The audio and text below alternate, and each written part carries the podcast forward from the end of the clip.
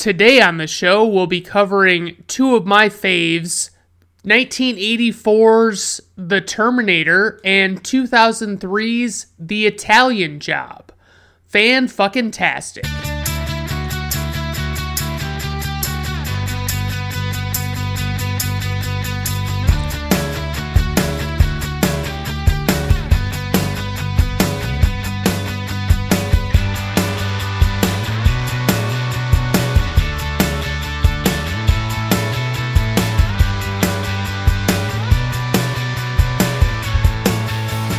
All right, everyone. Welcome to Brandon at Random Reviews. I am your host, Brandon Griffiths. Thank you for tuning in. I do appreciate it. Today on the show, I'd like to talk to you first about uh, some changes to my format that I'm toying around with. I'm trying to decide if I really want to change the way I've been doing things. So the the format I've been toying around with, and, and it's kind of been set up over the last, you know, this is the culmination of the episodes in that format. It would be basically the first episode would be like a bad couple of movies, okay? And then, you know, I'd, I'd talk about why they were bad and everything terrible about them and all that stuff and what made them so horrendous. And then the next episode would be a new to me kind of episode where it's not necessarily new movies, but it's movies that I've never seen before that I want to cover on the show. And I think, you know, like that's something I definitely need to start doing more is getting back into the movies I've never ever seen and I've I've wanted to check out, because it's just, I think it's better for my movie soul if I am am seeing new things. If I'm not just constantly watching and, and discussing all of these movies that I've already seen a thousand times before. You know what I mean? That's kind of where I'm thinking I might go with it. And then the final episode would be the old standby that I've been doing most of throughout this episode, or I should say throughout this podcast. It's been, you know, pretty much consistently favorites, you know, all-time favorites of mine, movies that I love, movies that I want to talk about, and I already know for the most part what I plan to do in terms of the discussion. It's like, I feel so good about the movies that I, I just can't wait to gush over them. You know what I mean? I'm toying with that notion. And obviously, you know, by the time the movies, or by the, by the time the episode comes out where this starts happening and you start noticing it, I won't know until I've recorded, I don't know, eight episodes farther into it. And then if somebody says, yeah, I really don't like this, and, you know, they're and they're one of my three listeners, you know, then that, that can be a problem for me. So I'm going to do this. I'm hoping that my instincts are right on this, and I can, I can talk about some bad movies and then some new movies and then some favorites, and, and just keep that rotation going where I'm, I'm constantly discussing, because most of the bad movies I want to do are also new movies, because it's a lot better to get a fresh take on those bad movies. But I will do some that I, I remember as being bad movies and I just want to revisit them. On a completely unrelated topic, I have been looking into, you know, changing my my choice of foods and, you know, trying to find some stuff that's a little healthier than, you know, these these super cheap processed foods that you can get at the grocery store, you know. I was looking into these these Catalina Crunch cookies, and they were, I was looking at them, I'm like, my God, like, they're super fucking expensive. Like, I, I was looking at a variety pack, and they were like, I don't know, forty bucks for a pack of like four different kinds of cookies, and there were like sixteen cookies in a box for each of the flavor, you know, like, so sixteen, you know, so you get you get sixty-four out of that, which is, it seems like a decent amount, but for almost forty bucks, that's like almost a dollar a cookie. Get the fuck out of here. And so, you know, looking at the price, it's, if you bought an individual box, it would be ten ninety-five for sixteen cookies, and it would work out to sixty-nine cents per cookie. Okay, that's pretty fucking pricey. Oreos are three ninety-nine for a regular pack of them, you know, that you'd, you'd buy at the grocery store. Not like a pack, like a, a sleeve that you'd buy at the, you know, gas station or convenience store. Like an actual full pack of them would be like three ninety-nine, and they have thirty-six in a pack of those, so more than double, and they'd be eleven cents per cookie, which is staggering. I mean, just holy shit. And I mean, the the calorie count, that's what's what's a troubling thing, is it's like the Catalina Crunch cookies are healthier by far, but the calorie count is still about the same. You know, you're not really getting much more out of the Catalina Crunch calorie wise. You know, if it was if it was a little lower, and I was I was like looking at the the reviews to see if they were decent, and, you know, most people were just saying, oh, they're not good enough for the price, or, you know, most people were just compa- complaining about the price, and it was like, yeah, I hear you there, you know, I mean, I, I can't blame you for being pissed about that. And it's like, I, I look at one, and the person sharing the review gives them a five-star review, and they say, the key is you only eat a couple of them. Well, yeah, that's the trick, isn't it? You know, like, of course you should only, because I mean, the serving size of Oreos, it's only for two cookies. It really is. It's it's a very small serving size, and they're like one hundred forty calories for just two cookies, you know? And that's a lot of fucking calories, in my opinion. And w- when I saw that, I was just like, are you fucking kidding me?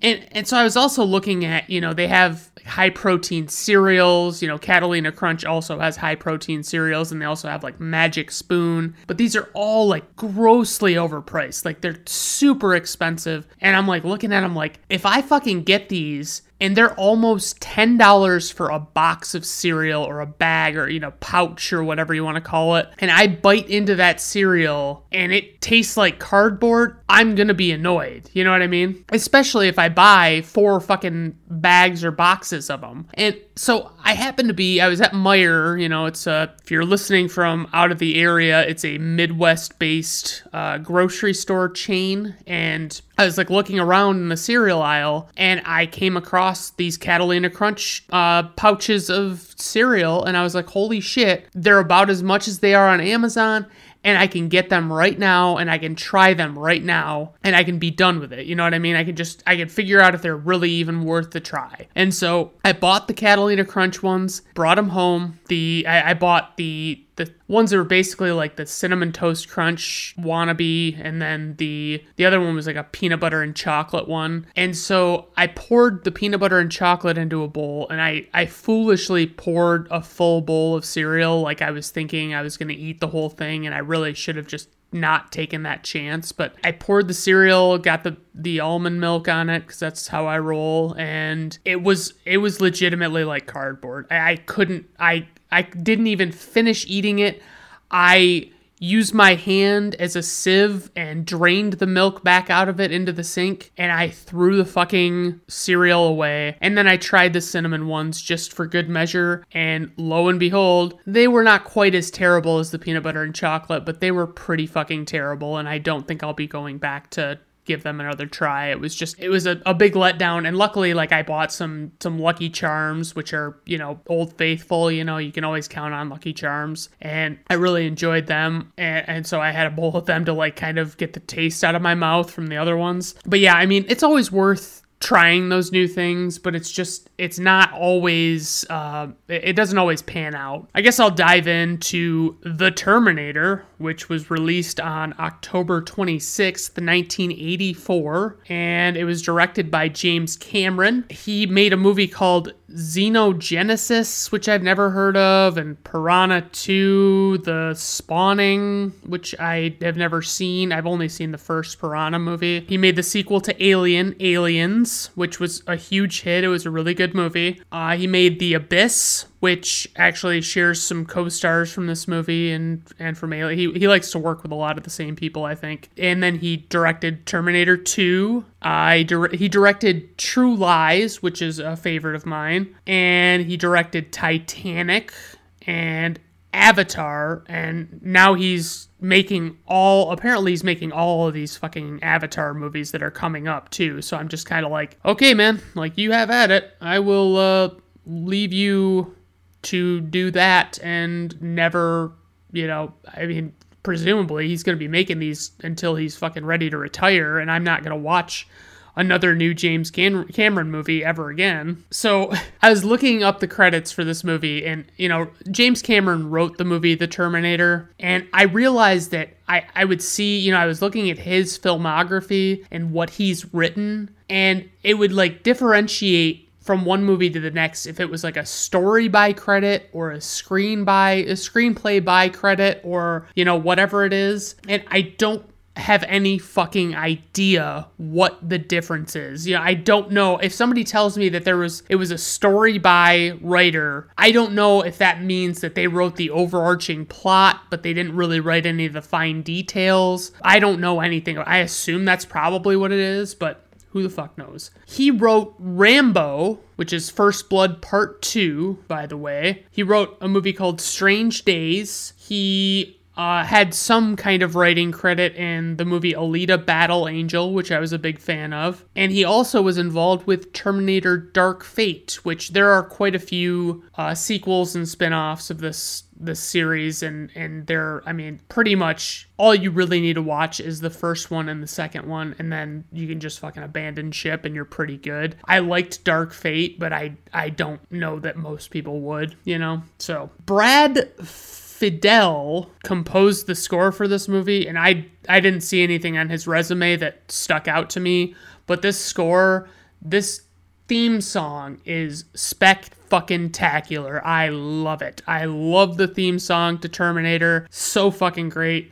Can't get enough. You know, he also did, he came back for Terminator two. He also did the True Lies theme, you know, the, the whole score, I should say. And it's just, it's really great to get that in a movie. You know, if, if you can get a good score, it, it makes, it bring, it makes bringing the movie home so much easier. You know what I mean? Obviously, Arnold Schwarzenegger is in this movie, and, you know, he plays the Terminator, you know, the T eight hundred or whatever. And, you know, I've talked about him in the Predator episode. You know, he's he's in a lot of favorite films. Uh, he he's just he's overall solid, and I you know I think he really did an amazing job. I mean, he he's got very little to do in the way of acting in this movie, which I'll get to in a minute. But he is great in this movie. In this role, it's perfect for him. I just I, I think he's spectacular. Uh, Linda Hamilton is also in this movie. She is uh, Sarah Connor. She's basically in nothing but other Terminator movies. So that's, if you're a big Linda Hamilton fan, I guess you just kind of have to dig into IMDb and take your chances, because I don't fucking recognize jack shit from her filmography. And then we've got Michael Biehn. I believe Biehn is the correct way to pronounce his name. It's B I E H N. And he plays Kyle Reese. He was in Tombstone. He was in The Abyss, which was another James Cameron movie. He was in Aliens, another James Cameron movie. He's in Planet Terror, The Rock, and Deadfall, which was a terrible fucking movie with Nicolas Cage, and ugh, fucking awful. I, I fucking hated every minute of Deadfall. And Nicolas Cage is is as unhinged as you'll see him get in many movies. I mean, other than, I think, Vampire's Kiss, it's it's probably the worst you'll see Nicolas Cage get. So I, I really do need to check out The Abyss, apparently, because I, I've just never seen it. I never really heard anybody talk about it, and I'm just intrigued because it seems like it could be good, you know? So casting notes on this movie, just before we get into the actual plot of it, to the meat of the, the old deal. Arnold Schwarzenegger was the original choice to play Reese, which made executives feel like they needed to cast someone even more famous to play the Terminator, okay? Mel Gibson and Sylvester Stallone both turned down the role of the Terminator. The studio suggested O J Simpson, but apparently Cameron legitimately said he didn't think that people could take him seriously as a killer. And that's like an actual thing that, it's pretty amusing, but it's it's kind of ridiculous too. Cameron didn't want Arnold for this movie in the Reese role, you know, and so he basically decided he was like, he was going to meet with Arnold Schwarzenegger, and he was going to concoct like a fight, basically just throw together this, you know, he's going to start an argument with him. And all of a sudden, during this, like, you know, meeting, Arnold starts talking about how the villain should be played and how, you know, how this Terminator should be. And Cameron realized then that, like, he was a good fit for the villain and not the Reese role, right? And he would have been fucking terrible as Reese. It would have been a completely fucking different movie. It would have, it's not just like, you know, when you substitute one actor for another, it's like, you're substituting Arnold Schwarzenegger for a guy that is basically just American. You know, Michael Biehn, he's he's a very average looking guy, you know, I mean, he's not like a fucking bodybuilder, you know what I mean? So it's like you're putting Arnold Schwarzenegger in this, and then you're going to have him have like a romantic relationship in the movie? I don't think so. That's that's a bad idea. So some of the others that were considered for Reese were Sting, Christopher Reeve, Mel Gibson, Matt Dillon, Kurt Russell, Tommy Lee Jones, and Bruce Springsteen. Others considered for Sarah Connor were Jennifer Jason Leigh, Leah Thompson, Rosanna Arquette. There were a few others, but I, I basically just name off people that I've heard of because if I see their name and it doesn't jump out at me as like, oh yeah, they're really, you know, somebody I know, they're somebody famous, I don't I don't feel like sharing it with you. So anyway, you know, basically the, the premise of this movie is, and I'll, I'll read the intro graphic thing, you know, like the, the thing that comes up on the screen at the beginning of this movie. But basically, this movie is about a cyborg going back in time from forty-five years ahead, you know, like going back in time forty-five years years and trying to kill the woman who is the mother of the leader of the cyborg's enemy, okay? Because there's a big war going on in the future and all this stuff, and so the, basically the humans are going to win this war with the cyborgs, and the only way that they can, the, the cyborgs can figure out to defeat them is if they kill the guy that banded them all together. That's the premise. And so then, you know, once they send the Terminator back, Reese is the human guy that realizes that they've done that, and he goes back in time as well, knowing he can't come back to the future. Okay. It's, it's a crazy, like, to me, if, if I was in nineteen eighty-four and I was the right age, if I watched this movie, I feel like my mind would be fucking blown. Like, I feel like there were no movies out there that were anything like this. Ba- basically, like, one thing that annoys me with movies about time travel is when they put in the actual year that things are supposed to be happening. And then, you know, that year comes and goes, or that date comes and goes. And then assholes on the internet have to fucking post, hey, today is the day that Marty would have gone back in time, blah, blah, blah, blah, blah. You know, it's like, shut the fuck up. Like, I don't... Ugh. I get it. I get it. It's cool to reference the movie, and you know a lot of people like the movie, so you know that you'll get a lot of uh, positive responses to it, but for the most part, it's fucking stupid. You know, it just, shut the fuck up. The intro for, like, I, I don't even know what word I want to use, but basically the, it comes up on the screen and says, the machines rose from the ashes of the nuclear fire. Their war to exterminate mankind had raged for decades, but the final battle would not be fought in the future. It would be fought here, in our present, tonight. And so that's what sets up this movie. And you don't, I mean, based on that, you're not going to know what the fuck is going on.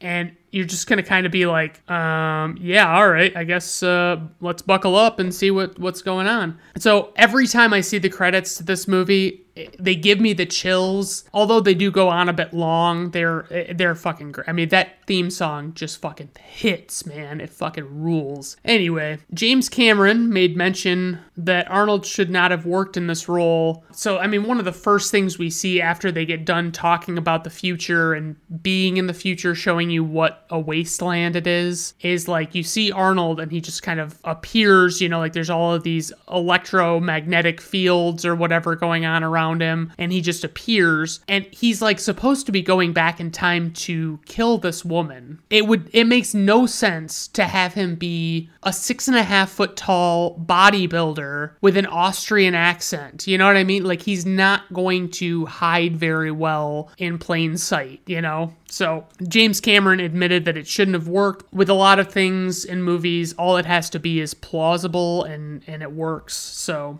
That's that's what he went with. I will say, like, although I love the theme song to this movie, I, every time I hear, like, a synthy score in a movie, I immediately think, this sounds fucking dated. Like, it sounds really fucking dated, and I don't like it. It's just, it, it always screams eighties to me. I love when... So when Reese shows up in, you know, nineteen eighty-four, and he he is taking some homeless guy's clothes, and a cop stops him, and he asks the cop, you know, what what's the date? And he's like, you know, he, he tells him the date, and he's like, what year? You know, and he's like, he's like, what? What do you mean, what year? Like, how do you not know what year it is, you know? And it's just such a great fucking, I, I just love that line. I don't know why. So... Sarah Connor works at this diner, and she's clearly not super great at her job. And she's also got this friend that works there with her. And at one point, you know, this, like, she, Sarah screws up the order for this table. And then this little kid takes a scoop of ice cream and dumps it in one of the pouches of her apron. And her friend, Sarah's friend, comes up and says, look, it says, Look, she says, look at it this way. In a hundred years, who's gonna care? That's, it's not even comforting, even a little bit. But anyway, back back to what I was saying. The whole scene with Sarah Connor where he just, like the first Sarah Connor, so basically what he does is he goes, you know, the Terminator goes to the phone book to find Sarah Connor, and he just... And for those of you that don't know what a phone book is, you're too young. But anyway, uh, the phone book used to have everybody's phone numbers in it unless you paid to have your name omitted from the phone book. And so the Terminator goes to the phone book and looks up Sarah Connor, and there are like three different Sarah Connors. And so he just decides, I'm going to go pluck these people, or, you know, these Sarah Connors off one by one and be done with it, right? You know, the Terminators only knew that she was in L A. They didn't know exactly where. They didn't know a lot of stuff about her. It was just kind of, you know, up in the air for them. So they just, they went to L A and they looked her up and they figured out where the fuck she might be. And the it, I, I remember... When this happens, okay, so when he goes to the first Sarah Connor, he has, you know, he's already stopped at this gun store, and he he pulls out this this gun with this laser sight, this like pistol that has a laser sight on it. This woman answers the door, and he's like, "Sarah Connor," and she's like, "Yes," and he's and he like forces the door open, even though it's chained shut, and he just fucking starts shooting her, and just repeatedly shoots her until, you know, she is more than fucking dead, and it's it's more than enough. They show at like Sarah Connor, like the real Sarah Connor's apartment. She has a roommate. Her roommate's getting ready for a date, and her roommate's boyfriend calls, and Sarah answers, and he immediately launches into this super fucking raunchy, dirty talk with her, thinking that it's the roommate, you know? And Sarah lets him go on for a while, you know? And it's just kind of like, what are we doing here? And so... He just, it's like, I, I, like, I'm not very old, but I am old enough to remember the days before everyone had a cell phone and before that was like the primary method of communication. And I remember when I would call someone and I would, you know, someone would answer, even if it was a woman or a man, or, you know, if it was, if it was the gender I was expecting to answer, I would say, hello, is so-and-so there? You know, just basically break that ice and make sure you're talking to the right person, especially if you're gonna fucking talk about sex shit. You know what I mean? Like, what the fuck is the matter with you? I was looking at the, uh, the there's a, a white guy that is presenting these files because, you know, two Sarah Connors have been killed, and he's presenting them to the police chief. This guy, it's like, he looks really familiar and I can't fucking place him. And I look him up on I M D B, and I know that it's not like one of those... He looks like somebody else. It's it's definitely the guy that I'm thinking of. You know what I mean? And I'm like, what do I know him from? And as I'm looking through it, I'm seeing nothing, nothing, nothing. And I'm like, oh, I know what I know him from. I know him from the nineteen eighty-four film Terminator. And that's it. That's all I know him from. So... I just felt like a big dumb fuck when I did that. And, and the other thing at uh, Sarah and her roommate's apartment is her roommate has recorded this outgoing message on their machine. And it's like, she answers it like, oh, hi there. And then she's like, oh, gotcha, I'm not really here. And it's like, people that do that shit are the fucking worst. Like, they, they really think they're fucking special. You know what I mean? They they think they've really done something crazy. It aggravates me to no end. I can't. I can't stand it. There are, and like, the reason I mentioned the answering machine is like the amount of exposition going on with these answering machines is ridiculous. You know, like basically Sarah, you know, she gets uh, like her date cancels on her or whatever. And uh, she tries to call her, ho- you know, her apartment to get a hold of her roommate. And, you know, the Terminator's already gotten there and killed the roommate. And she's, she's like explaining exactly where she is. She's like, oh, hey, by the way, you know, like a guy's totally trying to kill me. He's chasing me. He's, he's hunting me down. He's really looking for me. Um, my exact location is this address, and I'm at this club and I'm wearing this. You know, it's just like, fuck you. Like, do not fucking give him all this information. Like, you, you don't know who is there. If you can't talk to somebody directly, and she's been like trying to call the police and all this stuff. And it's just, it's not, oh my God. It, it, I mean, it's so stressful because there's so much tension and you just know. And I mean, it's great because it's not like he doesn't, it's not like the Terminator doesn't catch up with her until like more than halfway through the movie or something. It is fucking quick. One thing I mentioned, that is the most fucking eighties thing I've ever seen. It was like just Sarah Connor's outfit in this movie is like her main outfit that she wears after she gets out of work and she is on the run with Reese is like this pink and white tie-dye shirt. And it's, it, she's got like this big fucking poofy hair. And it just like, it screams eighties so much to me. I can't fucking take it. Even not knowing he's a Terminator, there are like way too many dudes in this movie that assume that they can take Arnold Schwarzenegger in hand-to-hand combat. Sorry, that's... You're just not, that's not going to work out. And I can, I can tell you, if I look at somebody, I can tell you if I feel like there's even a slight chance that I could, I could take them in a fight. And the answer ninety-nine point nine percent of the time is no, I cannot take them in a fight.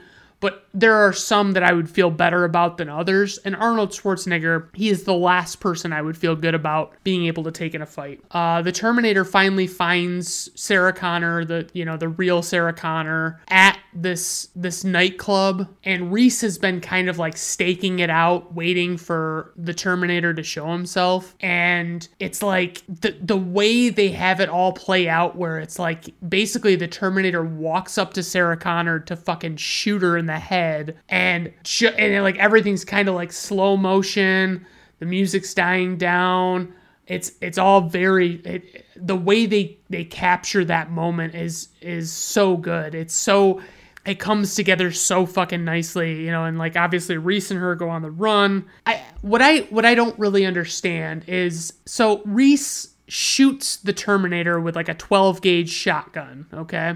When he shoots the Terminator, it obviously doesn't kill the Terminator, but it knocks the Terminator over, and the Terminator acts incapacitated for a handful of seconds, maybe. I don't understand what the logic is or what the rationale is behind, you know, that span of time where he's he's down, but he's not dead. It's not like he's hurt. It's not like anything's really happened to him. It's just he's been hit by something that hit a lot harder than other guns, and that's it, you know? So it's like, what what is really going on? And and I guess I guess we just have to accept that as viewers, that it's like that they have to be able to do something to get away from the Terminator. Otherwise, they'd be fucked like immediately and die. So I would say, you know, I mentioned how good Arnold Schwarzenegger is in this movie. He does this awesome thing in this scene where, you know, it's the initial chase and the police are after Reese and Sarah, and it's Kyle Reese and Sarah Connor, by the way.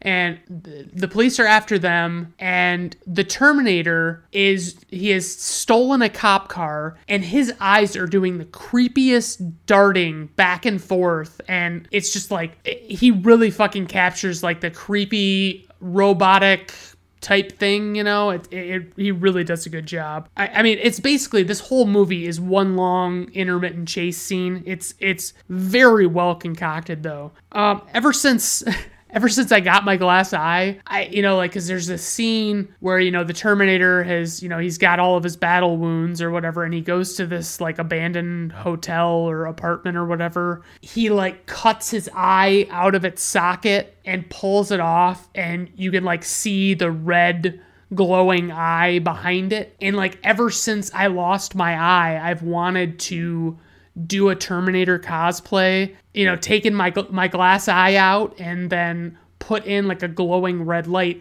The problem is I haven't been able to find something that would work for that long. And it, like, I want it to be able to, like, really look legit, you know? I want, like, a battery operated red light that would fit in my glass eye that I could just put in there and see how it worked. But I have yet to find one. So, you know, let me know if you come across one. Um, I, and like every time you see the Terminator, if it's a slower scene, you know, you still get the, the theme song, and in the faster scenes, obviously you get some, some Terminator theme as well. But like in the scene where he's taking his eye out, it's like he's, you just hear this dun dun dun dun dun dun dun, you know, and it's like, it's just so fucking menacing and awesome. And I just, I really want to, I, I want to have like a music box in my bathroom that I can hit the button and it will just continuously play that theme song as it is in that, in that specific scene when I'm cleaning my, my eye, you know, my, my prosthetic. And it'd just be, I think it'd be fucking wonderful. I would say in the, in the scene, like Arnold's head does look a little bit claymation-y, you know, it does look a little, a little the worse for wear. Where, you know, it's not, it doesn't look right, you know, it doesn't look like a real head.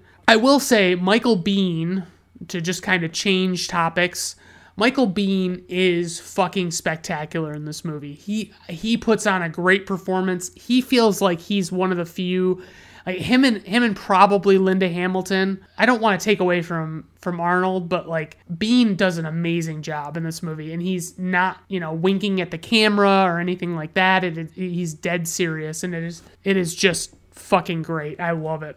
There is a like a little while where, you know, they're on the run from the Terminator and they go to this cabin. And, you know, they, th- there's all this shit. That, I mean, like the Terminator tracks down Sarah Connor's parents, and, you know, he's, he's able to emulate somebody else's voice. He's, so he's able to talk to Sarah Connor as her mother, and, you know, she, he convinces her to give him her address. And so it, it's just, you know, like, you'd think that Reese would know better than to stop running. You know, it's like, if you're in one place at any given time, you're, you're never going to be safe. You know what I mean? And I mean, he tells her, you know, you can't reason with him. You can't slow him down. You can't do anything. You're just like, you have to, like, he will not stop until you're dead. During the slow spot, we get, we get some, some boobies, you know, a little bit of boobies, you know, they belong to Linda Hamilton. And so, I mean, that's, it's a nice little, uh,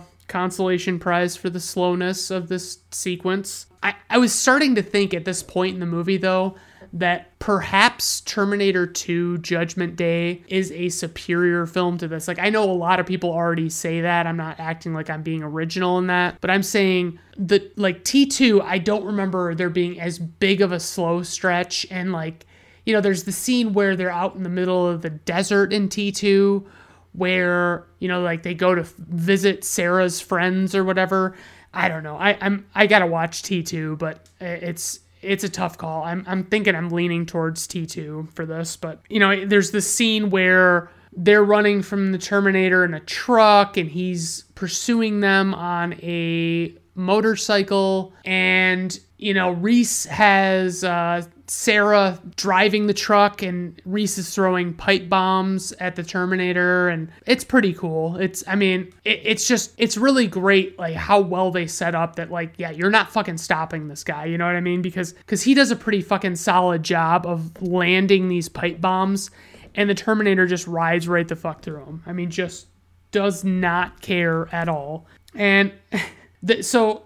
I love, you know, like, Reese is about to die and, you know, he's just, like, limping along, and they're convinced that the Terminator is dead. And, you know, they, uh, because Sarah took a pipe bomb and, um, uh, like, cause the Terminator took over, like, a tanker truck, and Sarah used a pipe bomb to explode that tanker truck, and the Terminator was still inside the truck, and like you see him like come out and like fall down on the ground. And like while while Reese and, and her are getting ahead of themselves, it's like he pops up and, you know, all of his skin's been melted off and shit, and like it just didn't, you know, it's like it taught me, that scene taught me I need to confirm the kill whenever possible. And I've talked about it before.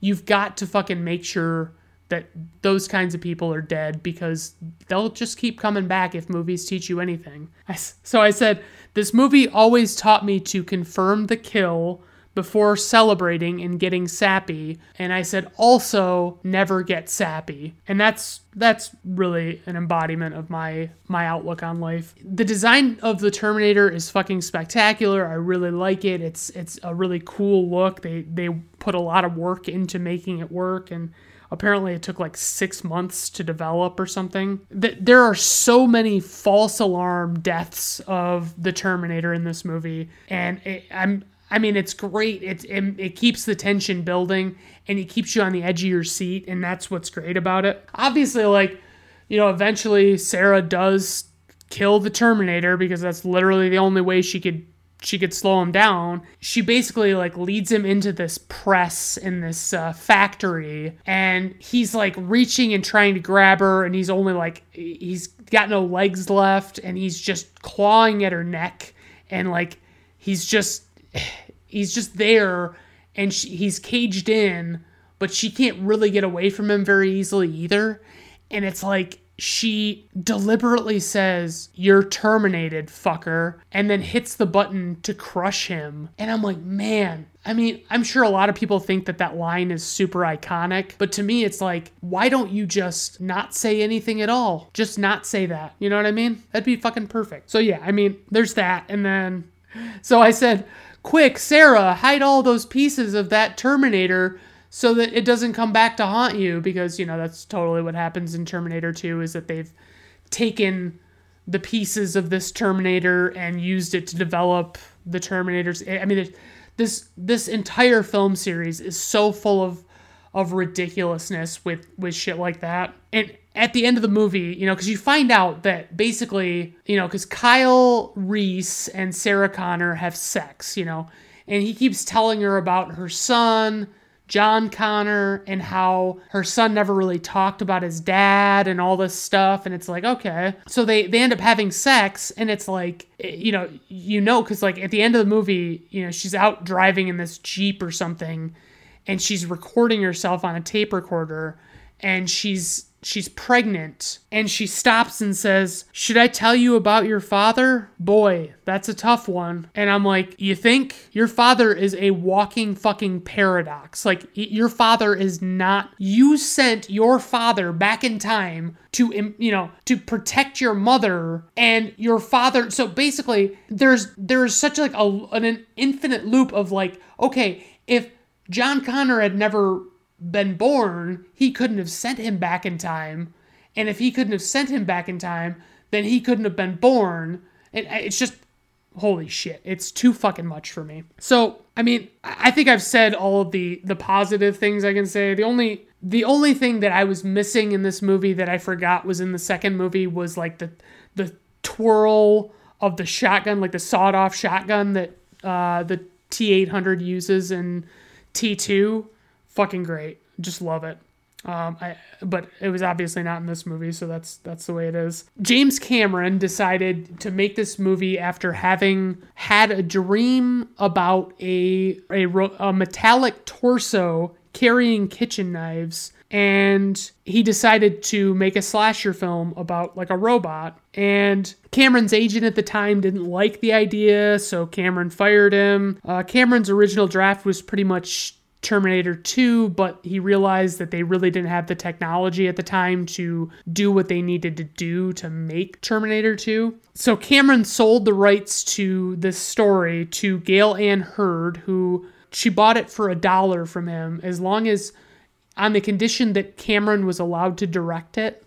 She she bought the rights, and she gave him some notes on his script and basically made him give her a writing credit on this movie. And it's like, he, he had openly said that she didn't do any actual writing on this movie at all. She did nothing. She gave some notes, and I didn't even take all of her notes, and that's it. You know, I mean, so it is what it is. Schwarzenegger speaks seventeen lines in the film, and he says fewer than one hundred words. The theme song is in the unusual time signature of thirteen sixteen, which is just a, a neat little tidbit if you know anything about music, which excludes me. Linda Hamilton and James Cameron were once married following this film. I didn't see like what years they were married or, you know, for how long or whatever. The genre of this film and a movie like Blade Runner is considered tech noir, and so it's like a futuristic noir movie. And then, you know, like, so the nightclub that the Terminator first finds Sarah at is called Tech Noir. At around thirty-six minutes in, Schwarzenegger and Biehn are in the same frame for the only time in the movie. That's, I always find that interesting. It's kind of like in Sin City when, you know, they were talking about shooting all these scenes separately, you know, or without certain actors and stuff, and Mickey Rourke and Elijah Wood hadn't ever met in person until the movie was premiering, and they had had a fight scene together. So, so yeah, that's pretty nifty.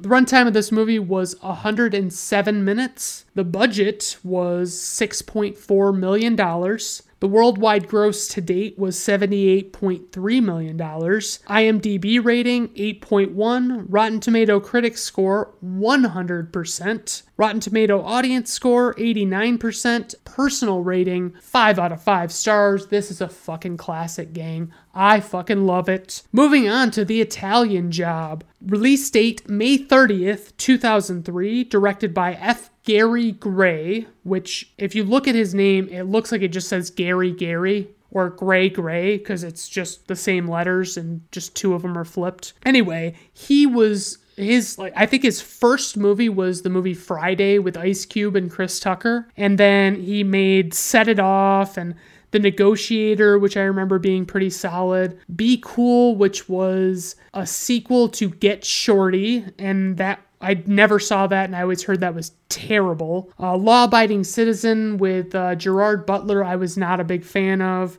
He did Straight Outta Compton, which was the N W A story. And he did the fucking video for It Was a Good Day by Ice Cube. First number one cast member is Mark Wahlberg.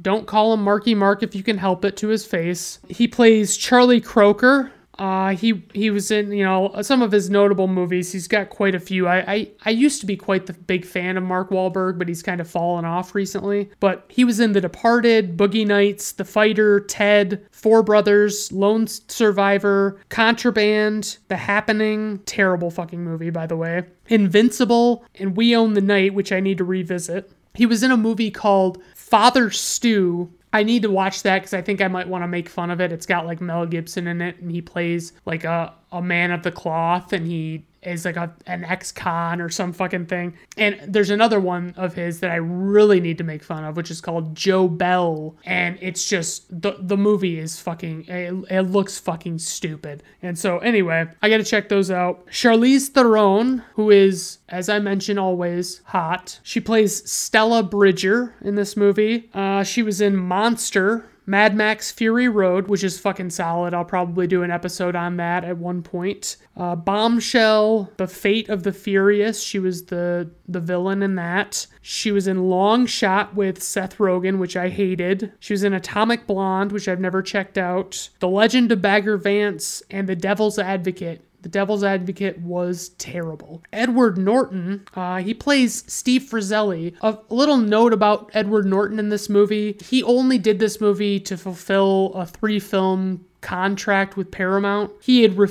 repeatedly refused other offers for different movies, so he got kind of coerced into doing this film. And he was very visibly displeased with having to be in this movie at all times when he was on set. He would just clash with crew members and things like that. When the film was successful, the producer of the movie bought gifts for all of the cast, and he returned his gift to the producer and said, "Give this to someone you actually like or someone who actually likes you."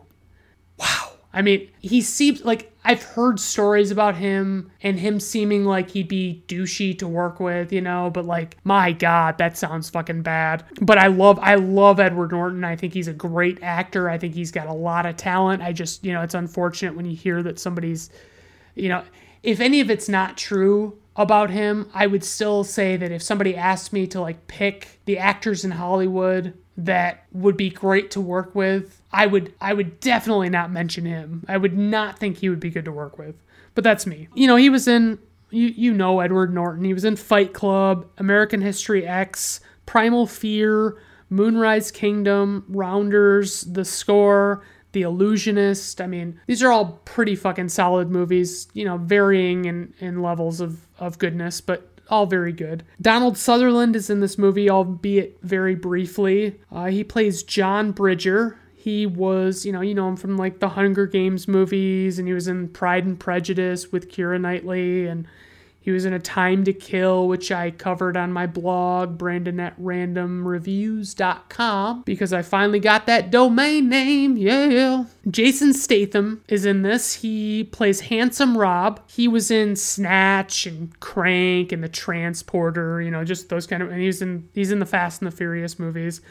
Uh, he so Seth Green's also in this movie, and he plays the character Lyle, who prefers to be called Napster, because he claims that he invented the popular peer-to-peer file-sharing service Napster while in college, and the guy that ended up actually getting credit for it was his roommate, and he stole it from him. It's I'll mention I'll bring that up a little bit later, but yeah, just to, you know, he's Napster slash Lyle. And so Mos Def is in this movie. He plays Gilligan, or Left Ear. Uh, he is, you know, he's he's pretty popular, pretty pretty well-established rapper, uh, but he's a really good actor. He's in, he was in Hitchhiker's Guide for, to the Galaxy, which I couldn't sit through. I thought it was fucking terrible. Like, I listened to the books on audio, or to the book, I should say, and it was like, it was pretty decent. Like, I liked it. And when I listened to, or when I watched the movie, I was just like, holy shit, this was not what I was picturing at all. He's also in a movie with Bruce Willis called sixteen blocks, which I remember being pretty good. This movie is basically about a bunch of, you know, a team of thieves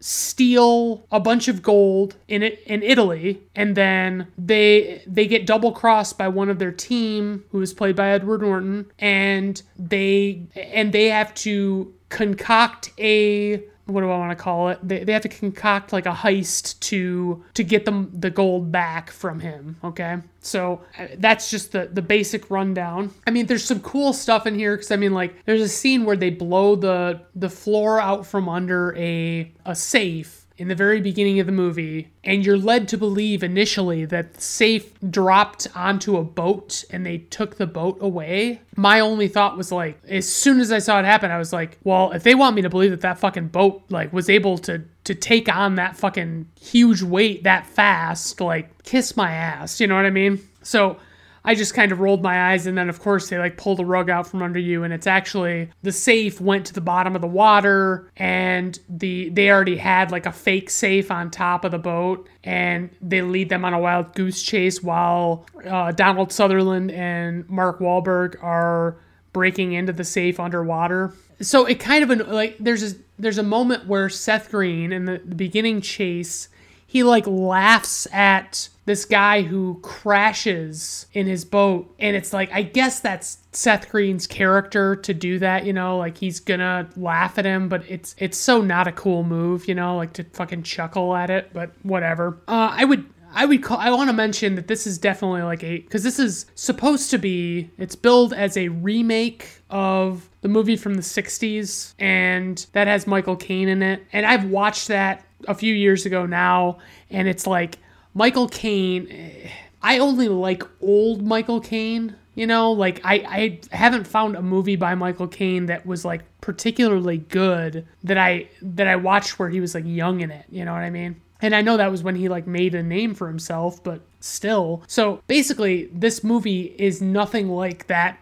original movie. So I would call it more of a reboot than a remake. And I mean, they really only shoot, they only shoot the beginning in Italy, and that's what, why they call it The Italian Job. And the people who wrote the movie only saw the original movie once to get like little hints of inf- inspiration, but they didn't like take real elements from the story to, to go with, you know? And it just, every time I see, you know, in a movie like this where they're moving gold around and they're just trying to, you know, take it away from from one place to another in a hurry, under duress, it's like I immediately think to myself, what in fuck's name? Like, do you realize how heavy gold is? Do you realize how heavy it is? So the value of the stolen gold is listed as thirty-five million dollars.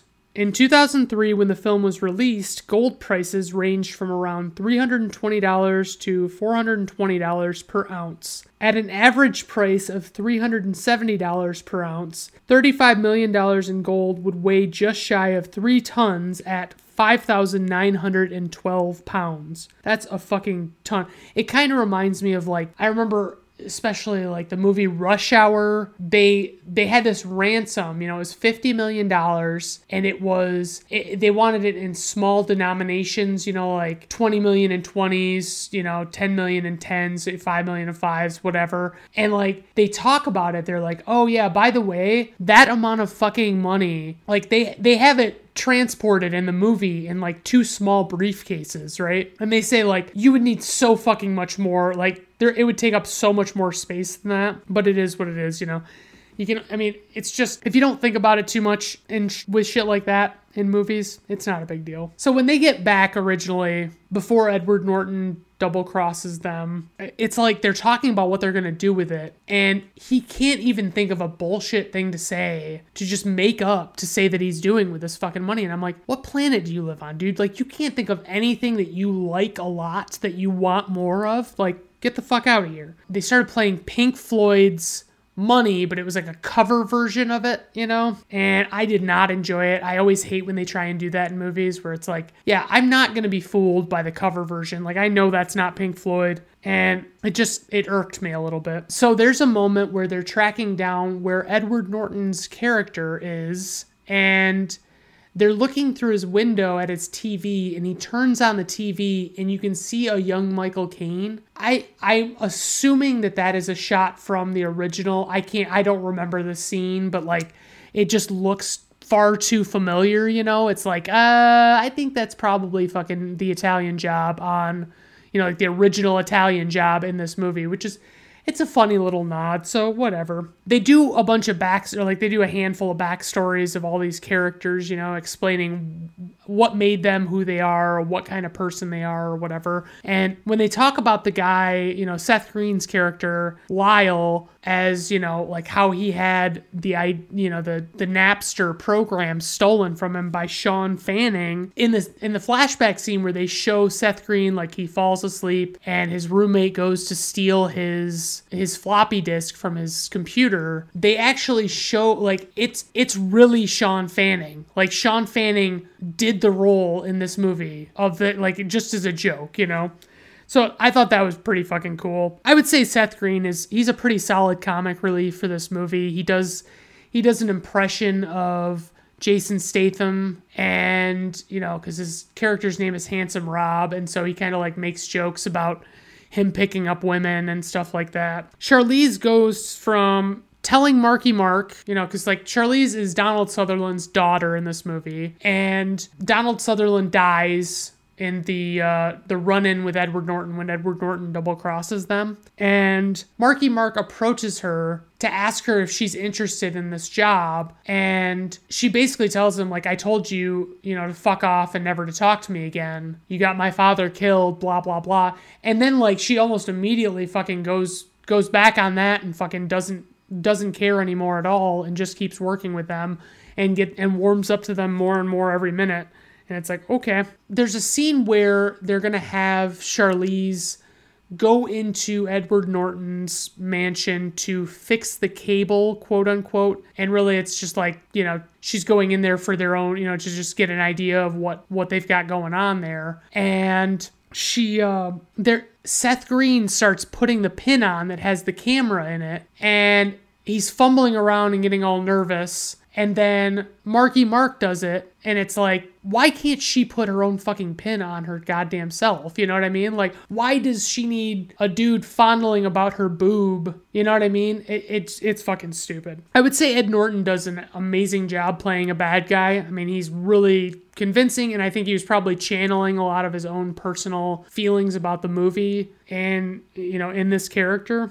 But, the, like, it's funny because they keep talking about how massive his T V is, and his T V is... Honestly, like, I wouldn't be surprised if it was like fifty inches at most.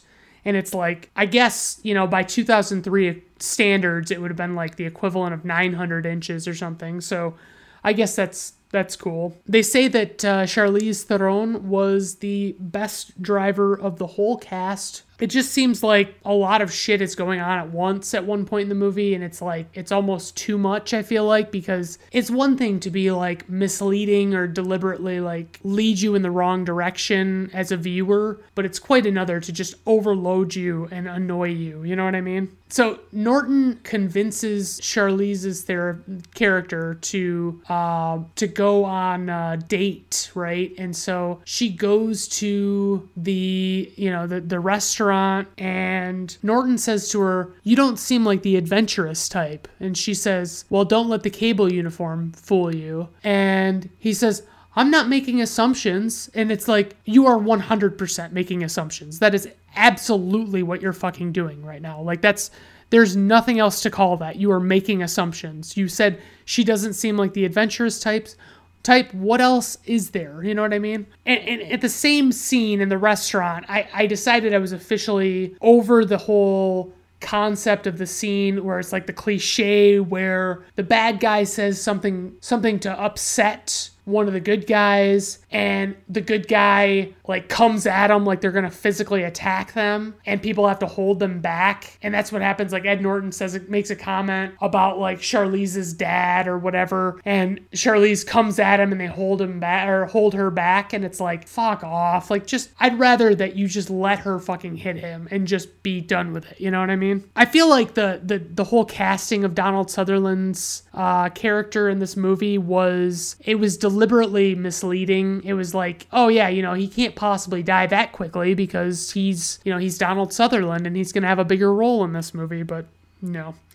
They, so when they finally are on, you know, they, they're, Edward Norton is going to move, you know, he's basically jumping ship with the gold that he knows these guys are trying to steal. And he lo- like he has three different armored trucks to kind of like mislead, you know, and, and to confuse, to just basically inter- interfere with, you know, what their plans are, because he knows they're going to try and get it. And so, you know, they still, they're able to figure out which one it is, and they, they get into the truck, and like, they're going for the truck. It's an armored truck, and they take a crowbar to it for, I don't know, five seconds maybe. And it's like, they're, they're fucking into that armored truck with a crowbar that fucking quickly. So yeah, anyway. So, I mean, there's, there's a big showdown with Ed Norton on, he's in this helicopter, you know, and Mark Wahlberg is, is in this Mini Cooper, cause there's all these Mini Coopers they're using to transport this shit. And cause they're small and easier to, you know,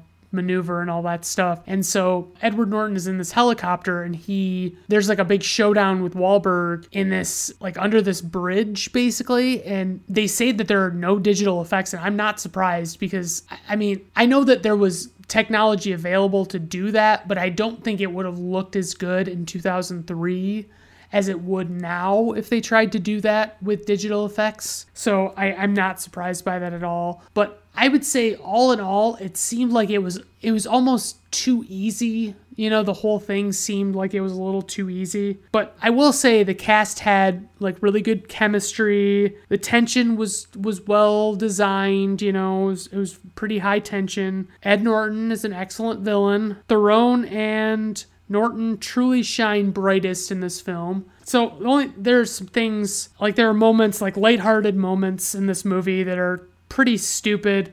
And I know a lot of people are going to bitch at me, but it, there's just dumb shit going on. You know what I mean? It's, you know, the whole blowing the woman's clothes off with speakers is fucking stupid. Guess what? If you can if you could make something that was going to be powerful enough to rip someone's clothes off, to blow them off their body, that person would not just like be standing. They would fucking get knocked to the dirt. You know what I mean? So that, that kind of annoyed me. It feels a little bit like, and I, this isn't too big of a knock, but I, I feel the need to mention it. I feel like it wants to be Ocean's Eleven on wheels, basically. And I don't think it quite gets there, because I think Ocean's Eleven really fucking hammers it home, and they do it with a bigger cast, you know? So it's like, yeah, I'm not, I'm not as impressed with, you know, with The Italian Job, but, you know, whatever. You know, I also want them to just get the, get the real Pink Floyd song, please. Thank you. Money. So most of this film was, uh, this is, this is trivia, by the way. Most of the film was shot on location. The director wanted it to be as realistic as possible. The actors received a stunt driving course before filming and mostly did their own stunts. thirty-two Mini Coopers were used throughout the film. The writers literally only watched the original Italian Job once for inspiration. They wanted to make their own version. They basically wanted to make their own movie, is what that means. Uh, the runtime was one hundred five minutes. Budget, sixty million dollars. Worldwide gross, one hundred seventy-six point one million dollars. I M D B rating, seven point oh. Rotten Tomato critics score, seventy-three percent. Rotten Tomato audience score, eighty percent. Personal rating of four point five out of five stars.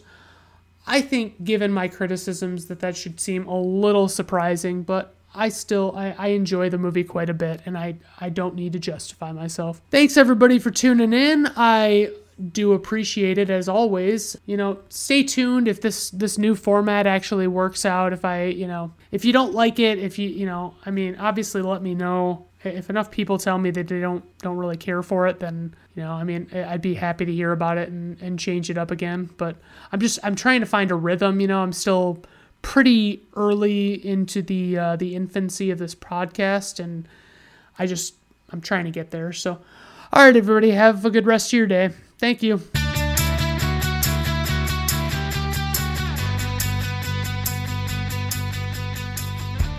Brandon at Random Reviews is performed, written, directed, produced, and edited by Brandon Griffiths. Theme music is performed by Augusto Diniz from Fiverr.